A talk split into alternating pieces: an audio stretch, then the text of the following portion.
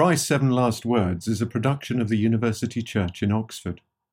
For more information, visit universitychurch.ox.ac.uk. In this fifth episode, Professor Graham Ward reflects on the words, I thirst. It is in the silence that we hear Christ's fifth word from the cross I thirst. We know what it is for a human being to thirst taking even sour wine to moisten parched lips. A physiological account might be given here of a dying man, his arms pinned back on a cross in the heat of the day.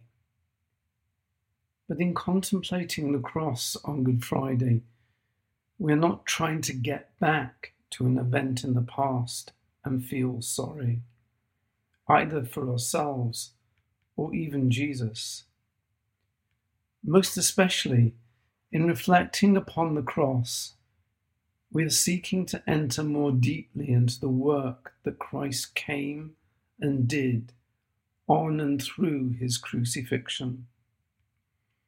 If we grieve for our waywardness and tepid forms of love, then we're moved so we might be formed more deeply by Christ and conform more closely in imitation of Christ, like the beloved disciple. So, what is it for God to thirst?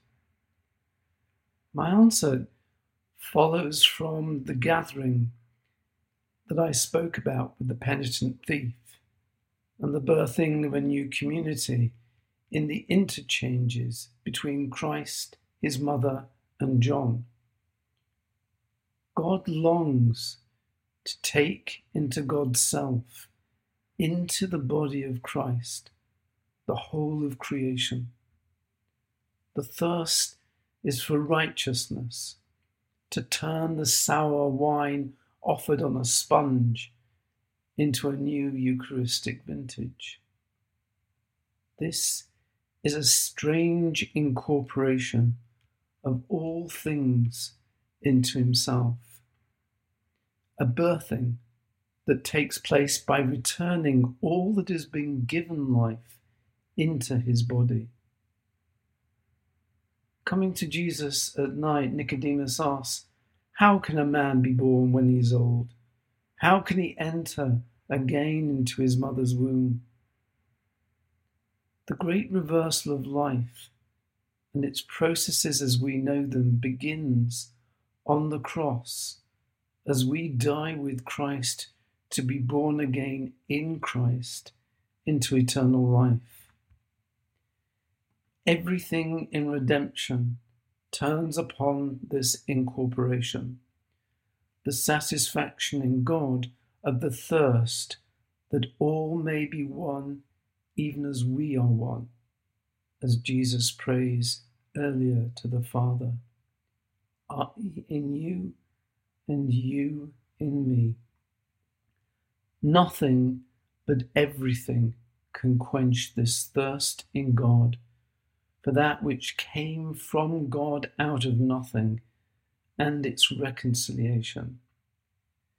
In the quenching of that thirst is the final overthrow and judgment of all violences, hatreds, enmities, jealousies, angers, oppressions, fears, everything that would tear apart the body of Christ, everything that put Christ on the cross from the moment his ministry began.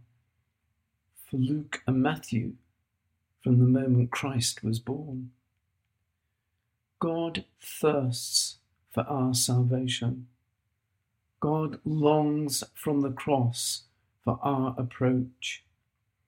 God in Christ draws us to himself by being strung up as the crucified one, the one who lays down his life that we might have all our own longings, lustings, thirstings, desirings, and lovings reformed by the love and longing of God for us.